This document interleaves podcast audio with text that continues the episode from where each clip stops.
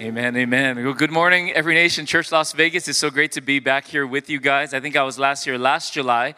Um, I'm in town uh, because my son's in a basketball tournament. That's what this bracelet is for. I promise I didn't go clubbing last night. Um, but um, thank you, Matt, uh, for that awesome introduction. I realize if, if, if uh, Matt's saying I, he owes a lot of his gr- growth to me, that could actually be bad for me depending on what you think about Matt. no, but Matt is an awesome guy. We love him. Don't we love Pastor Matt and Jerica? Can we say thank you to them? Also, don't we love Pastor Roland and Vilma? I mean, they are amazing. You know, one of the highlights uh, coming to Vegas uh, is, is getting to see, see them and getting to hang out with all of you and see some friends uh, from a long time ago, people from Hawaii. I know some of you just moved here recently. We miss you, by the way. Hawaii, you can always come back. Um, and uh, in fact, all of you, no, don't stay, stay, because God's called you to be here. Um, but it's so great to be able to share the word with all of you guys. I'm looking forward to ministering with you um, uh, this morning. And, uh, you know, you guys have been in a series called Acts. You will be my witnesses. And as you've seen throughout this series, as you've been studying through the book of Acts, that the power of God is available to Christians. Have you noticed that? That God fully intends for the Holy Spirit's power. But think about this the same Spirit that raised Jesus from the dead lives inside of you and I if you're a Christian. When we receive Christ, we are baptized in the Holy Spirit. And when we are secondarily laid hands upon and the Holy Spirit comes upon us, the same power that raised Jesus from the dead is available to us.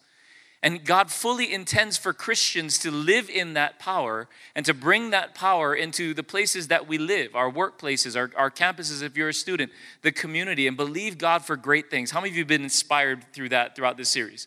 Just by reading the book of Acts and the sermons that you've heard, man, we should be fired up. Okay, God, you want to do something great in me and through me. And I think that's a, a word for some of you, because some of us, I, I, know how it is to be a Christian. We walk through life and we go through stuff and we're like, can God really use me? Is there any real uh, mission and purpose for my life? And, and as your pastors have been teaching the word, it should stir up something inside of us that says, yes, okay, God, if this is what your word says, then I have to believe it. I have to believe that God wants to do great things for me. And you are here in, in Las Vegas for a purpose. You're not here by accident. You're here, oh, thank you, Matt, to um, make a difference, but not by yourself, not in the flesh, in the power of the Spirit. And while we ought to believe God at all times for amazing things, there are times in our lives where we're gonna, where God's not gonna do what we want Him to do when we want Him to do it. Have you noticed? Have any of you ever noticed that? That God doesn't do things the way that you want when you want. I hate when He does that. God, would you, if you just did everything when I want and the way that I want, the world would be a much better place, at least in my head. All of us are going to go through seasons in life where God doesn't do what we want when we want in the way that we want Him to do it. And that's what I want to talk to us about this morning. Because while there's power for God to move, and that is absolutely true, and we should be believing God for great things. Some of you I was talking to in the lobby are believing God for jobs, believing God for breakthroughs in different places. We ought to do that. But there are going to come inevitable seasons in life where God doesn't do what we want. It's very frustrating. And I want to talk to us about that this morning. The title of my message is Confronting Contradictions. Confronting contradictions. Because while we ought to believe God for great things, we're going to face contradictions. And how we respond in the face of those contradictions when God doesn't do what we want when we want Him to will determine whether we grow in our faith, whether we progress in our faith, or whether we regress. Are you following what I'm saying this morning? How many of you ever experienced a contradiction? When God doesn't do what you want when you want. Some of you are likely walking in a contradiction right now. How we respond makes all the difference. I want to talk about uh, a guy in the Bible by the name of Elijah. Elijah was a powerful prophet, and a prophet in the Old Testament or in Scripture was a, was a man that was raised up by God to basically speak for God to the people. All, all very often to rebuke the people from going astray as they've drifted away from God, God raised up prophets like Elijah to, to turn them back, to call them back. And in this episode, we're going to look at in, in, in uh, 1 Kings chapter 17, the nation of Israel went way astray. Not only did they veer away from worshiping God, they started worshiping idols. One idol in particular was the, uh, was the god named Baal. He, Baal was a Canaanite god who was particularly uh, insidious because to worship Baal meant child sacrifice. It meant ritualistic sex. It meant doing things that were, were not, you know, prohibit, they were prohibited by the Israelites. And most of us would go, man, I don't know if that's a good idea in general, especially the child sacrifice thing. But Israel went way astray.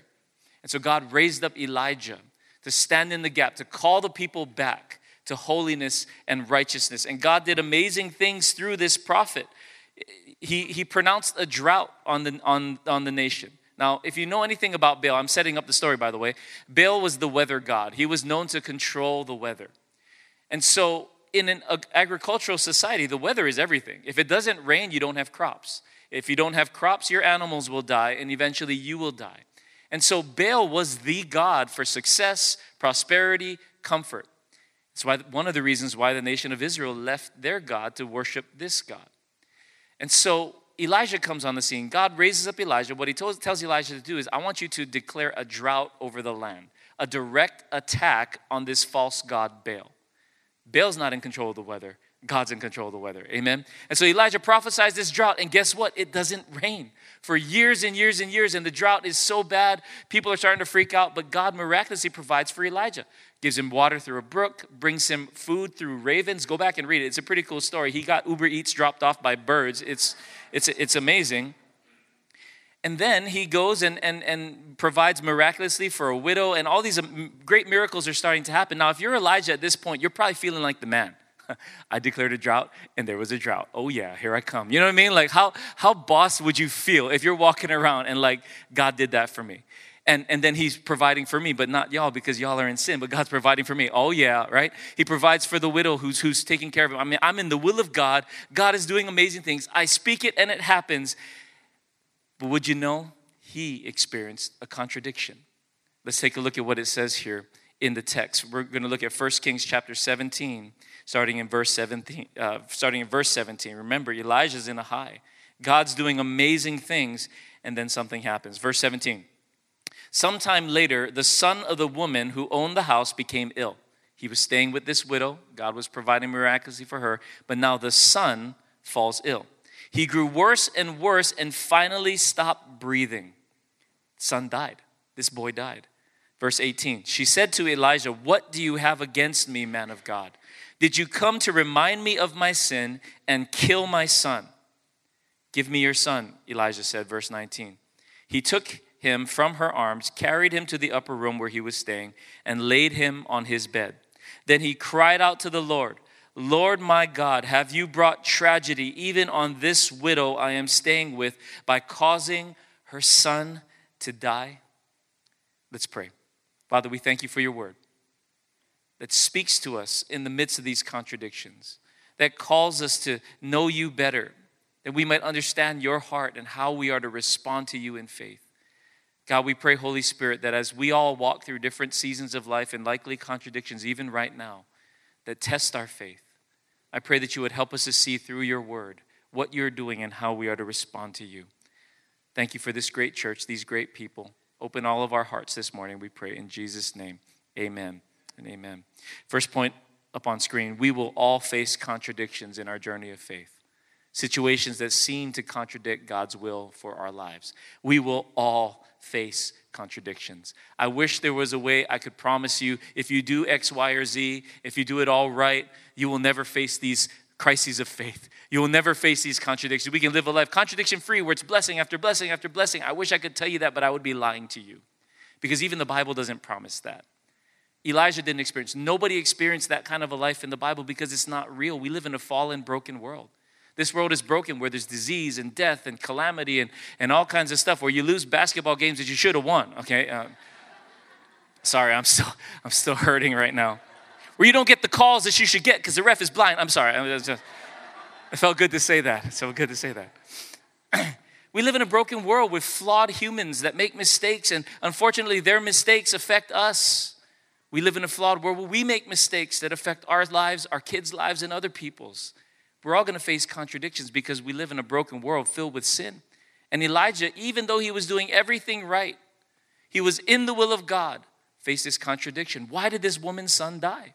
Think about the woman. She did everything right. Go back and read the story. Elijah said, Provide for me, and she did, even when she was poor and almost uh, destitute herself, and God blessed her. She was in the will of God, and yet her son is now dead. What happened, God? And you can hear it in her voice. What's going on? Why is this happening? And you and I have all been in those situations, haven't you? Where God, I thought I was doing everything right. I thought I was in your will. Why is this happening? What I want to say to us, first of all, is it's not necessarily that you did anything wrong. Because I know when I go through, when I, when I face contradictions in my life, sometimes I feel like, man, I must be in sin then. Or maybe this is punishment. Or maybe, maybe I'm just a bad person and God loves everybody else but me. I remember that's how I felt when I first came to church. My parents were divorced, my dad was a drug dealer, and he was in jail at the time. And I came to church, and everyone's worshiping God. They were so excited, and I'm over there like, man, God must love all of you, but he certainly doesn't love me. And, you know, we would say something back in, in our church back in the day. Some of you might remember it God is good. And then everyone would reply, all the time. And someone would say, all the time. And everyone would reply, God is good. And I remember standing there going, Are you serious? like, God is good all the time? Really? And all the time, God is good. I started looking at people, Are you for real right now? Because He certainly wasn't good to me at the time. I couldn't reconcile the fact that God is good and He is all powerful, and yet I was facing massive contradictions in my life. And some of you may be in that place right now where what you believe about God is not matching up with your reality. Can I tell you that is a normal Christian experience? You are not somehow weird or strange. I mean, poss- I mean, it's, it's not that sin never results in consequences. If you're robbed a bank and you're in jail, don't blame God for that. Okay, that was on you. All right. You know, if you don't put oil in your car and your car breaks down, it might not be the devil, it might be you and your negligence. Okay, so sometimes, so our sin does have consequences. I don't want to absolve us of that, but it doesn't necessarily mean that. Sometimes we can be doing everything right and still find ourselves in a difficult situation. And we're going to face different kinds of contradictions in life when God doesn't answer our prayers the way that we want Him to, when we want Him to. Anybody ever have that situation? I'm in that situation right now. God, what's taking so long? Where is this breakthrough that I've been waiting for for almost three years? Come on, God. We got stuff to do here. What's happening? Right? When we face different health problems, that all of us at some point will in life, unfortunately. When we experience relationship challenges, when, our, when the relationships that maybe once were so close and, and encouraging and supportive now have gone awry, we will all face those at some point in time as well. When you don't get the promotion that you thought that you should get, or the, or the job that you thought that you should get, that may feel like a contradiction. When you experience financial problems, and eventually all of us will experience death whether we like it or not. And that's a contradiction. God, I thought you loved me. Why? Because we live in a broken world, for one thing. But look at what Jesus says here. While this seems contradictory to us, the Bible actually tells us we, need, we should expect these things to happen. Look at what Jesus said about this. I have told you these things in John chapter 16, verse 33, so that in me you may have peace. In this world you will have trouble. That's the promise in the Bible that you don't like. Amen. I mean, we all love Bible promises, not that one, but that's a promise. Dang, in this world you will have trouble. Put that on your, you know, right above your toilet, you know, when your guests come in, you know, right above the dinner table. In this world you will have trouble. I mean, we do need to be reminded of that, I think. But here's the other promise. This is part two to this promise. In this world you will have trouble. But take heart, I have overcome the world, Jesus says. And if Jesus overcame the world and all of its trouble, so can you and I. But we need to persevere in faith and learn certain things that Jesus did so that we can persevere just as he did. Amen? I mean, think, thinking about the trouble, I mean, none of us have been betrayed by our own friends to death, executed in one of the most horrible ways, abandoned by most of your friends, denied by one of your closest friends. I mean, we've gone through a lot of stuff. But Jesus went through death, execution, murder. And what did he do? He forgave the very people that were murdering him while they were murdering him. If he can overcome the world, so can you and I. Amen? By the power of the Holy Spirit. But I've told you these things. In this world, you will have trouble. And many times we, we can go, wait, why am I experiencing trouble? Oh, that's right. Jesus promised that we would because this is a broken world. So the question is not, should we expect trouble? The question is, how do we persevere? How do we endure? How do we thrive in the midst of it? His disciples, not only did Jesus promise it, his disciples, the people that were with him, experienced it. I want you to see this. Mark chapter 4, verse 35 to 37. Jesus tells the disciples to get into a boat. You guys remember the story if you've been around? He tells his disciples to get into a boat, and he left the crowd behind, verse 36. They took him along just as he was in the boat, and there were also other boats with him. A furious squall or storm came up, and the waves broke over the boat so that it was nearly swamped. The disciples experienced a storm. Now, did they experience a storm because they were not in the will of God? No, they were doing exactly what Jesus told them to do. He told them to get into the boat and to go to the other side. They were not in sin, they were not in disobedience, and yet they experienced a storm. And I think that's a word for some of us here this morning. Your storm may not be sin related, It may just be part of the promise Jesus gave us in this world you're going to face trials. But it's not pointless. It's not meaningless. God will redeem it, as we'll see in just a moment. But we have to, we can't allow ourselves to feel like, man, am I out of the will of God right now? That's why I'm going through this. Now, it very may be that. And you need to, only you and Jesus will know that answer. And if you're out of the will of God, you definitely will experience storms. Okay? If you're out of the will of God and you're running from God and you're living in sin, you should expect storms like all the time because sin always has consequences. But if you're in the will of God, you still can expect storms from time to time, season to season. But here's the good news God will redeem those things. But what I want to say to some of you, some of us this morning have been thinking, man, why am I going through this? Am I not in the will of God? No, you might be in the will of God and still experience a storm. Don't lose heart. Don't give up. Because here's, here's the thing the next point in your notes in the face of contradictions, if we're not careful, we can often doubt God's goodness and love. And this is where it gets dangerous. Because if in the middle of a storm we doubt God's goodness, then here's what we're going to do we're going to run away from God and get angry at God and blame God and run from Him rather than run to Him. And that's what far too many people do when they face a contradiction. They get angry at God and they run away from God rather than running to God, who is the solution. The woman that Elijah was staying with, the widow whose son died, was wrestling with that. Verse 18 She said to Elijah, What do you have against me, man of God? Do you come to remind me of my sin and kill my son? See what's going on in her head? This, has to, this, is, this is God's punishment on me. Because remember, the, the prophets were representatives of God on the earth. And so for her to say this to the prophet, she was saying, God killed my son. God killed him. I was doing everything right. I was trying to help you, and God killed my son. He's not a good God. And in the middle of our contradictions, the enemy comes to sneak that lie in. He doesn't love you, and he is not good. Causes us to doubt God's goodness and love. Even Elijah, the prophet, wrestled with this. Look at what he said.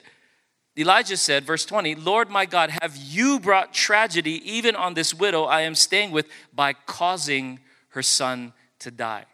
Causing. You are the cause. Are you the cause of this, God? And he was wrestling. Part of this is encouraging to me because I wrestle with that sometimes. And things don't go the way that I want. God, what are you doing? Why are you doing this? Right? And we wrestle with this. But here's what I, what I want to tell us Satan loves to come in these moments of contradiction and whisper in our ears, God's not good and God does not love you. You followed the wrong God. You backed the wrong horse. You're on the wrong side of this thing. You better turn around and go the other way before this gets worse. And Satan comes and whispers that in our ears. Remember in the garden in Genesis chapter 3, what was Satan's first accusation against God? He doesn't love you, he's holding out on you. He doesn't, he, God, did God really say that you're not supposed No, he just wants to hold you back from having the knowledge of good and evil, from becoming like God. He doesn't really love you, he's trying to control you. Take the fruit, take the fruit. He doesn't love you.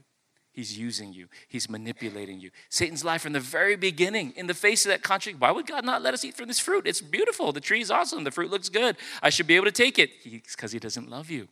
That's why he doesn't want you to go out and party. That's why he doesn't want you to go and go to the clubs and do all these things. That's why he doesn't want you to marry that person or get in that situation because he actually doesn't love you. He's trying to control you, manipulate you, and shrink your life down to nothing. That's what God wants to do. And we listen to that lie, and then we start running away. I don't want to go to church because they're trying to control me, just like God. I don't want to, I don't want to obey God because they just da da da. And, and all these lies start coming into our heads in the face of contradictions. Even Elijah the prophet wrestled with that. Even the disciples wrestled with that in the boat. After being in the boat, they faced this storm, and I love this. Back to Mark uh, 4. Jesus was in the stern sleeping. Ever feel like Jesus is sleeping in your storm? But look at what by the way, you know, this is, this is what I tell my wife when I need to take naps in the afternoon. Jesus took naps, honey. I'm just trying to be like him, okay? So leave me alone. Jesus was in the stern sleeping on a cushion. But look at what the disciples said about that. The disciples woke him and said, Teacher, don't you care if we drown? There's the accusation again. Don't you care? Not Jesus, get up, we're gonna die, save us. That would have probably been the best response, right? Jesus, I know you're God, so save us because we're, good, we're, we're dying here. I know you love me, right? That's the right way to respond. But in, have you noticed in your own experience when things go, go right, you go, Don't you care? Don't you care about my family? Don't you care about my kids? Don't you care? Where are you? And, and that lie comes in. You don't care. That's why I'm going through this. And subtly in our hearts, we don't want to open the Bible anymore. You ever been there? We're like, this Bible that weighs less than two pounds feels like it weighs a thousand. I can't even pick this thing up. I don't know why. I can't get my hands to open the page and. Just because you don't even care about me. What's the point? Never been there? I've been there. Elijah's been there. The disciples have been there. So we're in good company. Amen. But we can't stay there. We can't stay there. The devil wants you to live there. God doesn't care about you. Just do your own thing. Just feed your flesh. Just satisfy your lust. Just go live for pleasure, live for fun. You're in Vegas. Just live however you want to live, just like everybody else. Just go do it. I, but we took some of the kids down to the strip. Big mistake, by the way, because uh, somebody wanted to go see the M&M factory and the Hershey thing, and and you could just see, uh, you know, these teenage boys walking. Oh my God, what's going on? The go-go dancers walking by. Oh my God, what's going on? I was like, oh my God, whose idea was this? I wanted to stay home and play Monopoly, but somebody wanted to go to the strip. All right, right. But here's the lie that I know is going through through, through some of their heads. Oh, how come I can't have that? How come I can't do that? My mom doesn't love me. That's why she doesn't want me to do that, right? And the, that lie. And, and the Christian ones are probably thinking, how come God doesn't want us to ha- experience all this? What's happening? Right? He's trying to control me. No, no, no. He's trying to protect you from something. But in the midst of a contradiction, that's where your mind will naturally go. At least mine does. And, and those of you that are saying amen, right? So, how do we deal with these contradictions? Because they're to come.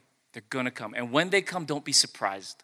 That's the first big takeaway. Don't be surprised. How do we respond in a way that causes our faith to grow in the face of these contradictions? First thing here confront contradictions by remembering the Word of God. By remembering the Word of God. Elijah had to deal with that. This poor kid is dead. The widow is just questioning God, why did you do this to me? And Elijah's questioning, why would you kill this widow's son after she helped me and took care of me? What's happening? But he had to remember the word of God. Back in verse 14, which we didn't read, but I'll, I'll, read it for you, the Lord told him basically that this widow and her son is going to make it through this famine.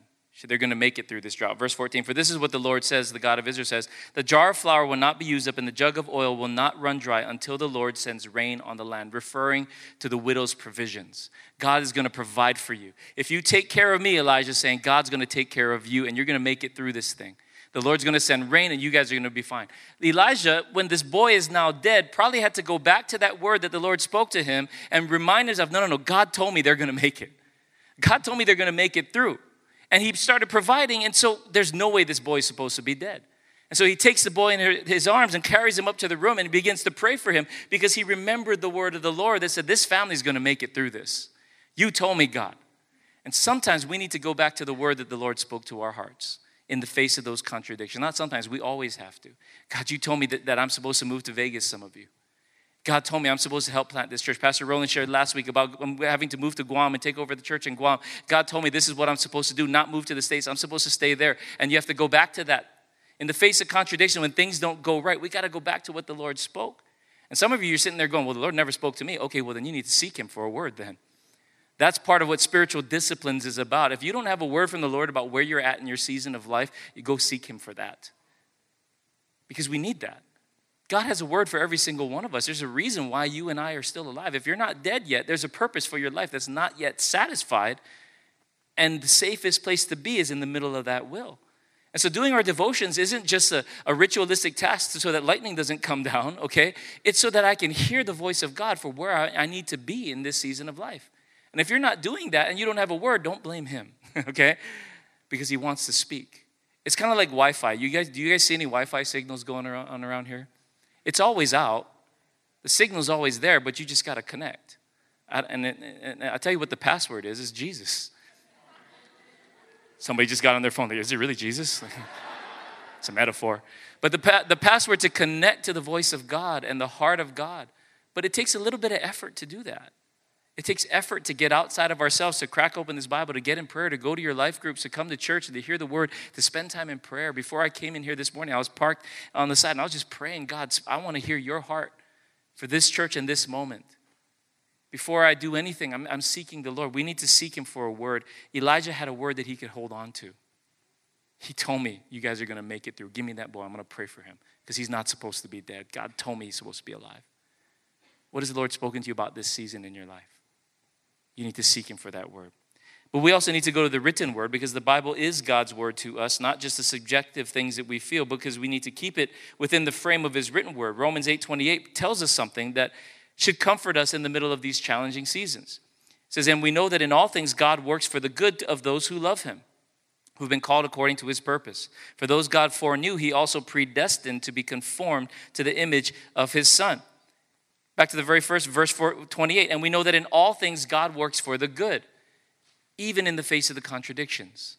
Even when things don't go the way that we want, God is working for good. Amen even in the in the in the in the challenges that we face and the obstacles that we face and the things not going the way that we want god is working for good and we need to remind ourselves of that okay god it's not going the way that i want right now but i know you're working for my good god you're not doing what i want you to do but i know you're working for my good we need to come back to that amen especially when the enemy is whispering in our ears god's not good and we have to remind ourselves god is always working for our good always working for our good. We need to remind ourselves of the Word of God. And sometimes God allows contradictions to, to teach us to seek Him in the Word, to teach us to seek Him. Because if we weren't desperate, we wouldn't crack open this Bible. If we weren't desperate, we wouldn't dig as hard as we need to dig to hear His voice. But when you're desperate, you crack open that Bible, don't you? when you're desperate and you realize I've tried everything and it doesn't satisfy. I've tried alcohol, I've tried drugs, I've tried all this stuff and it doesn't satisfy me. I've tried chasing after success and it still leaves me empty and depressed. I need to crack open this word and seek it. And that's why some of you are here. Praise God. But don't let that be the only time you crack open this word. We need to remember his word on a regular basis. But sometimes God allows contradictions to get us to seek him in his word. And then, secondly, confront contradictions by persevering in prayer. Persevering in prayer.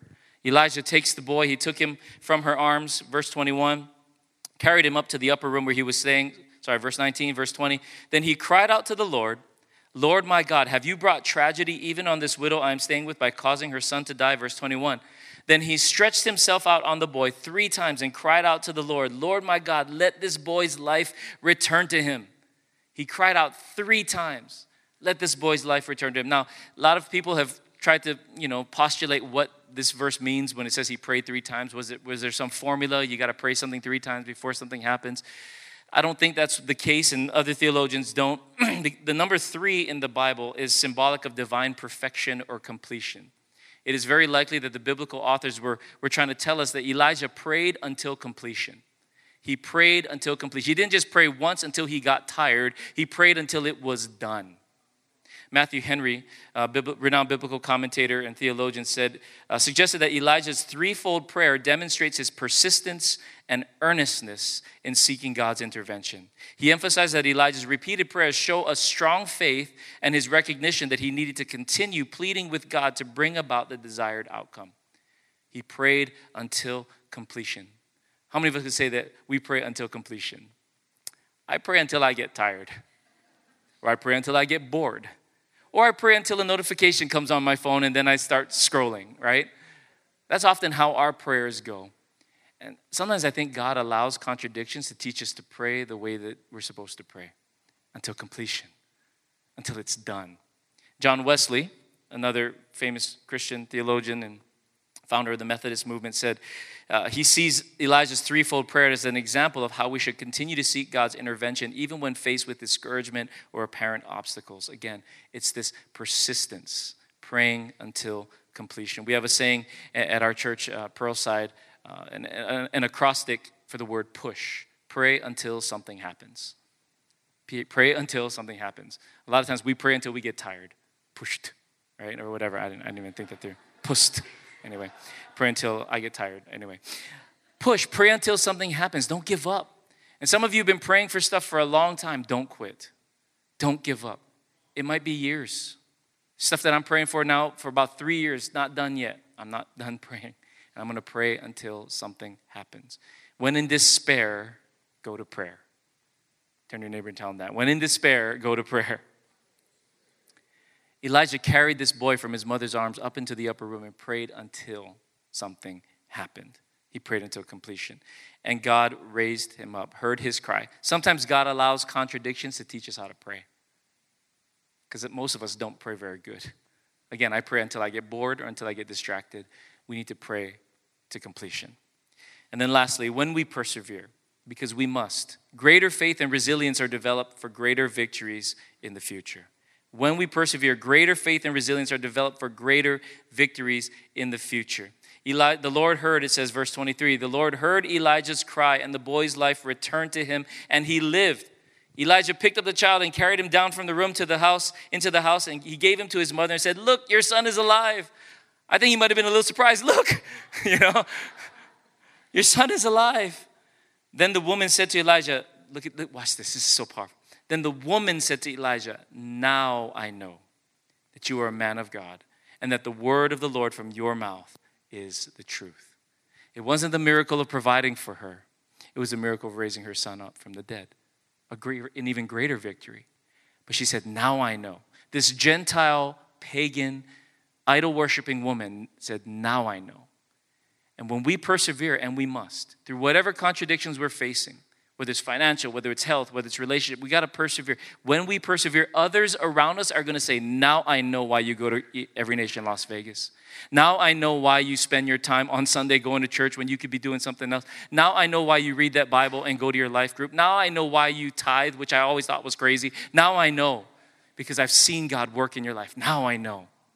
There are people watching us. And if we back down and we give up and we quit when things get hard and we don't push and we don't pray and we don't read the word and, and seek the voice of God and we quit in our faith and we stiff arm God and we walk away, they're going to go, See, I knew. I knew there was nothing to that. I knew it was a bunch of garbage. I knew it was a bunch of cultural whatever. But when they see you persevere and they see God show up, they're going to say, Now I know that your God is actually real. Now I know why you did all the things that you did and why you were reaching out to me all those years. That's why we have to persevere. Amen? You're going through hard stuff, so am I. I've gone through a lot of hard things in life, as many of you have. We have to persevere. See, we can talk about the church, the book of Acts, and expanding, but if you and I quit in the face of contradictions, nothing's going to happen. You can preach the gospel till your face gets blue until people plug their ears, because if they don't see God working in your life and in mine, none of it's going to matter. But if we can push through in the diff- most difficult circumstances, people will look at our lives. They don't even need to hear our message. They're just going to look at your life and go, wow, there's something there. And when they hear the message, they're going to say, now I know why you did what you did all those years. One of my favorite stories, I want to close with this.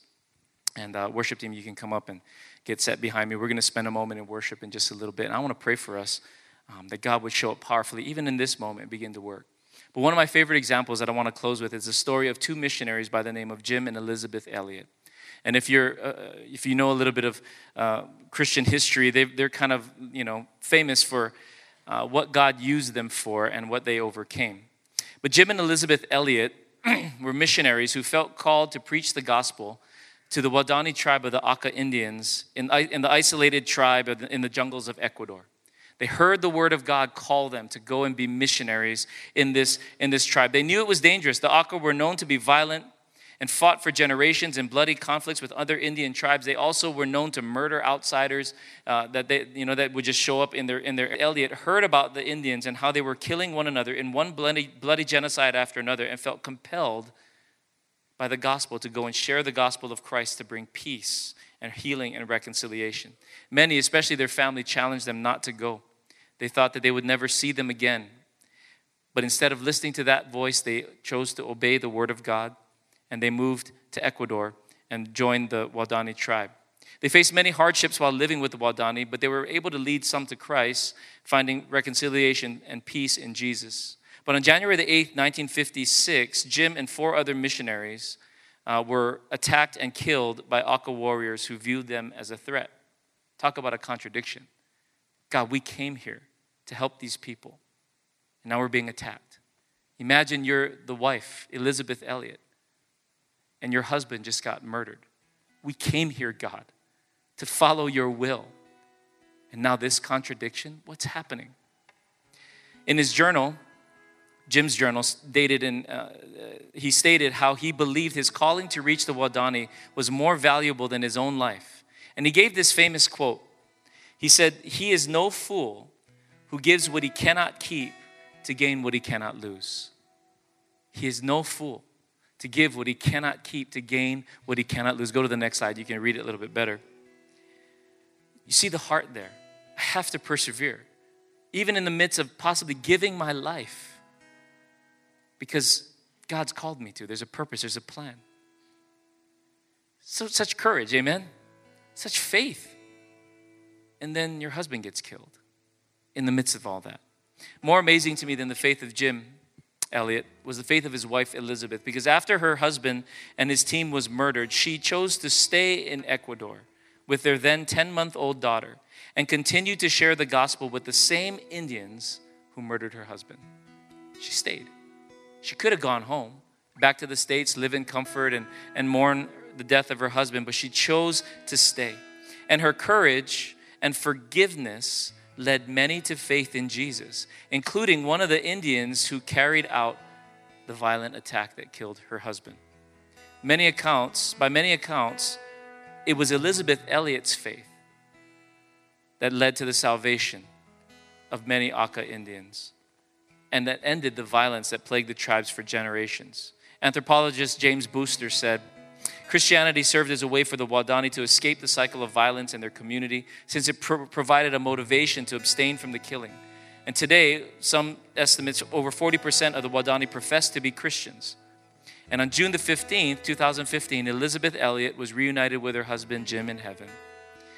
And I'm sure that she was greeted not just by Jim, but by hundreds, if not thousands, of Auca Indians who are in heaven because of them, because of her faith.